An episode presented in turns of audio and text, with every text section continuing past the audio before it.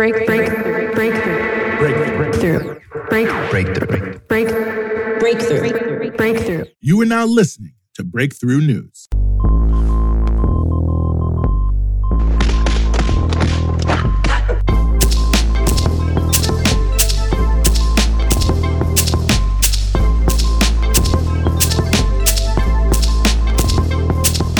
It's 5 p.m. You're listening to Breakthrough News, and this is the Punch Out. We're following the news all day so you don't have to, giving you everything you need to know about what's in the headlines and what should be.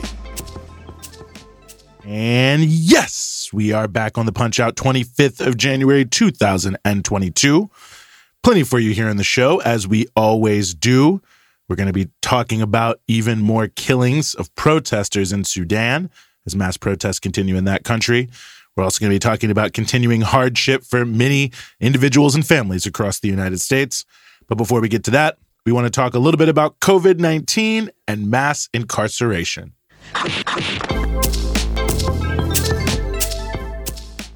The Bureau of Justice Statistics, or BJS, which collects and collates much of the information about prisons and jails in the United States, is not always the most prompt in terms of releasing some of that information they're collecting, collating, and analyzing.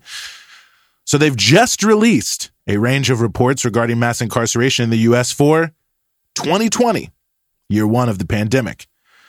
But even though it's a bit late, it certainly does reveal some interesting information about the impact of the pandemic on prisons and jails. Most notably, in 2020, deaths increased 46% in prisons from 2019 to 2020, 32% among people on parole, and 6% among people on probation. Jail deaths in 2020 have not yet been reported. One phenomenon that was being noted in 2020 was a drop in prison populations nationwide. Many surmised that this was due to pandemic related release policies, but as the Prison Policy Initiative or PPI summary of the BJS data on this noted, quote, Nationwide, states and the federal government actually released fewer people from prison in 2020 than in 2019.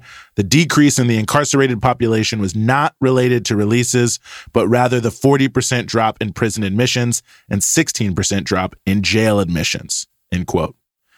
Even without stark increases, prisons remain significantly overcrowded. The PPI analysis notes, quote, at the end of 2020, one in five state prison systems were at or above their design or rated capacity. Even California, which reduced its prison population more than any other state, down 25,000 people, was still locking up more people than its prisons were designed for, and it's only added more people since then. In fact, around the country, jail and prison populations are already rebounding. Jail populations dropped by 25% until midsummer of 2020 and then started rebounding back up. In a sample of 400 jails around the country, PPI found that between July 2020 and October 2021, the number of people in jails increased 18%. And PPI further noted on that point, quote, even in the summer of 2020, after county and city officials had slashed their local jail populations as much as they would at any point in the pandemic. One in 14 jails were still badly overcrowded, holding more people than their rated capacity allows. And in mid 2020, the U.S. still locked up more people per capita in jails alone than most countries do in any type of confinement facilities.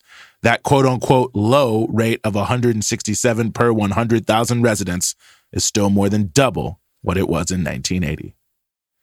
One other disturbing fact PPI found in its data is that, quote, people who weren't even convicted of a crime, i.e., those held in jail pre-trial, made up a larger share of the total jail population than they have since at least 1995, probably more than any other year. End quote. Wow. More people in jail during the first year of the pandemic 2020 without being convicted of a crime than any time ever. Hmm. Ultimately, the U.S. remains by far the world's largest jailer, and despite jails and prisons being major super spreader sites, the pandemic ultimately barely made a dent, even temporarily, in America's system of mass incarceration.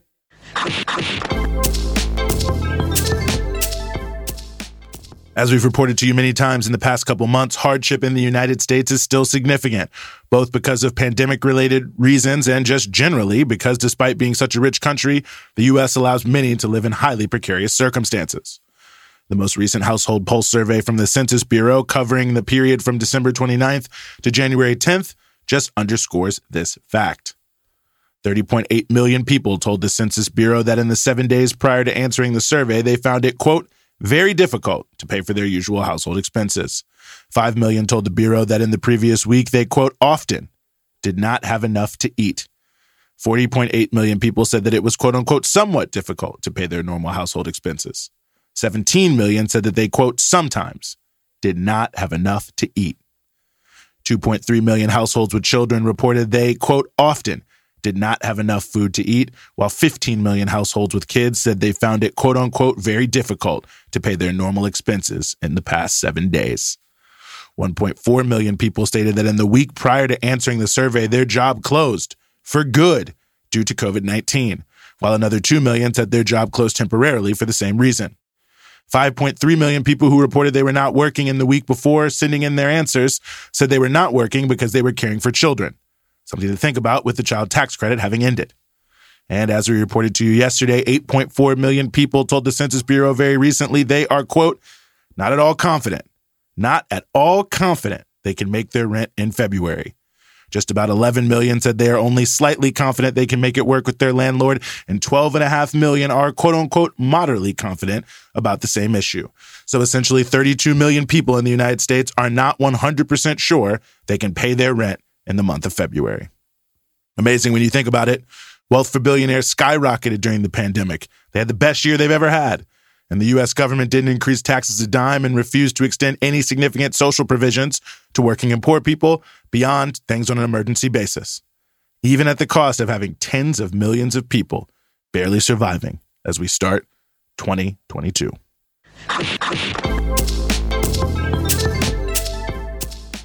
Three protesters were murdered and 30 to 40 injured in Sudan yesterday, just three days after leaders of Sudan's coup government pledged a quote, comprehensive national dialogue to resolve the multi month uprising against their rule. So much for that. Yesterday's marches, a rebound in size from a few days before, were massive and nationwide, taking place under the moniker of the March of Millions. Protesters have been in the streets consistently since the October 2021 coup. Despite fierce repression, the demonstrations show no sign of abating. As is starting to become the norm, live bullets were used fairly freely against protesters, and coup authorities sought to impede injured protesters from receiving medical care. In addition, authorities had detained a number of leaders of the resistance committees beforehand, and the resistance committees are the backbone of the mobilizations that are happening there in Sudan. And reports have filtered out about those detained being severely beaten while in custody. The overall death toll from the protests since the coup now sits at 76. This is all happening as the security situation in Darfur continues to deteriorate, and a range of gunmen are emerging as almost highway bandits terrorizing people on the roads and in camps, with a corresponding rise in plundering as well.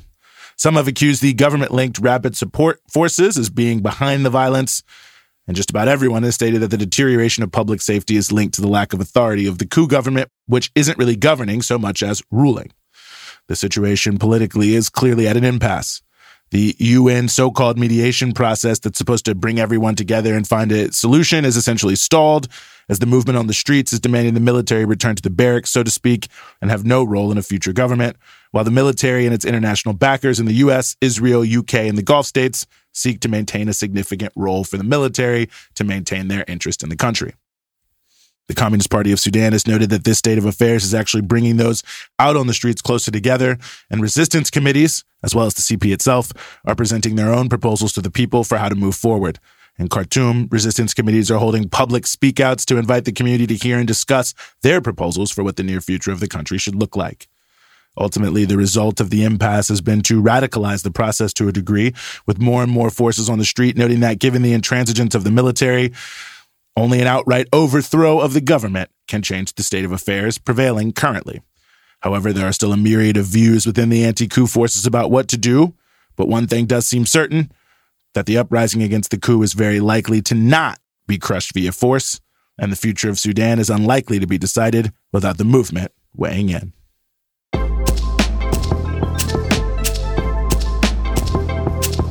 That's the punch out for today. We're with you Monday through Friday, 5 p.m. here in New York East Coast Standard Time, 2 p.m. in Los Angeles Pacific Standard Time, and 9 p.m. GMT. And of course, you can support everything we do here at Breakthrough News at patreon.com slash breakthrough news. It's your patronage that keeps all of our offerings here at Breakthrough News moving forward. And of course, you can check us out across all your social media platforms Instagram, Twitter, Facebook at BT Newsroom.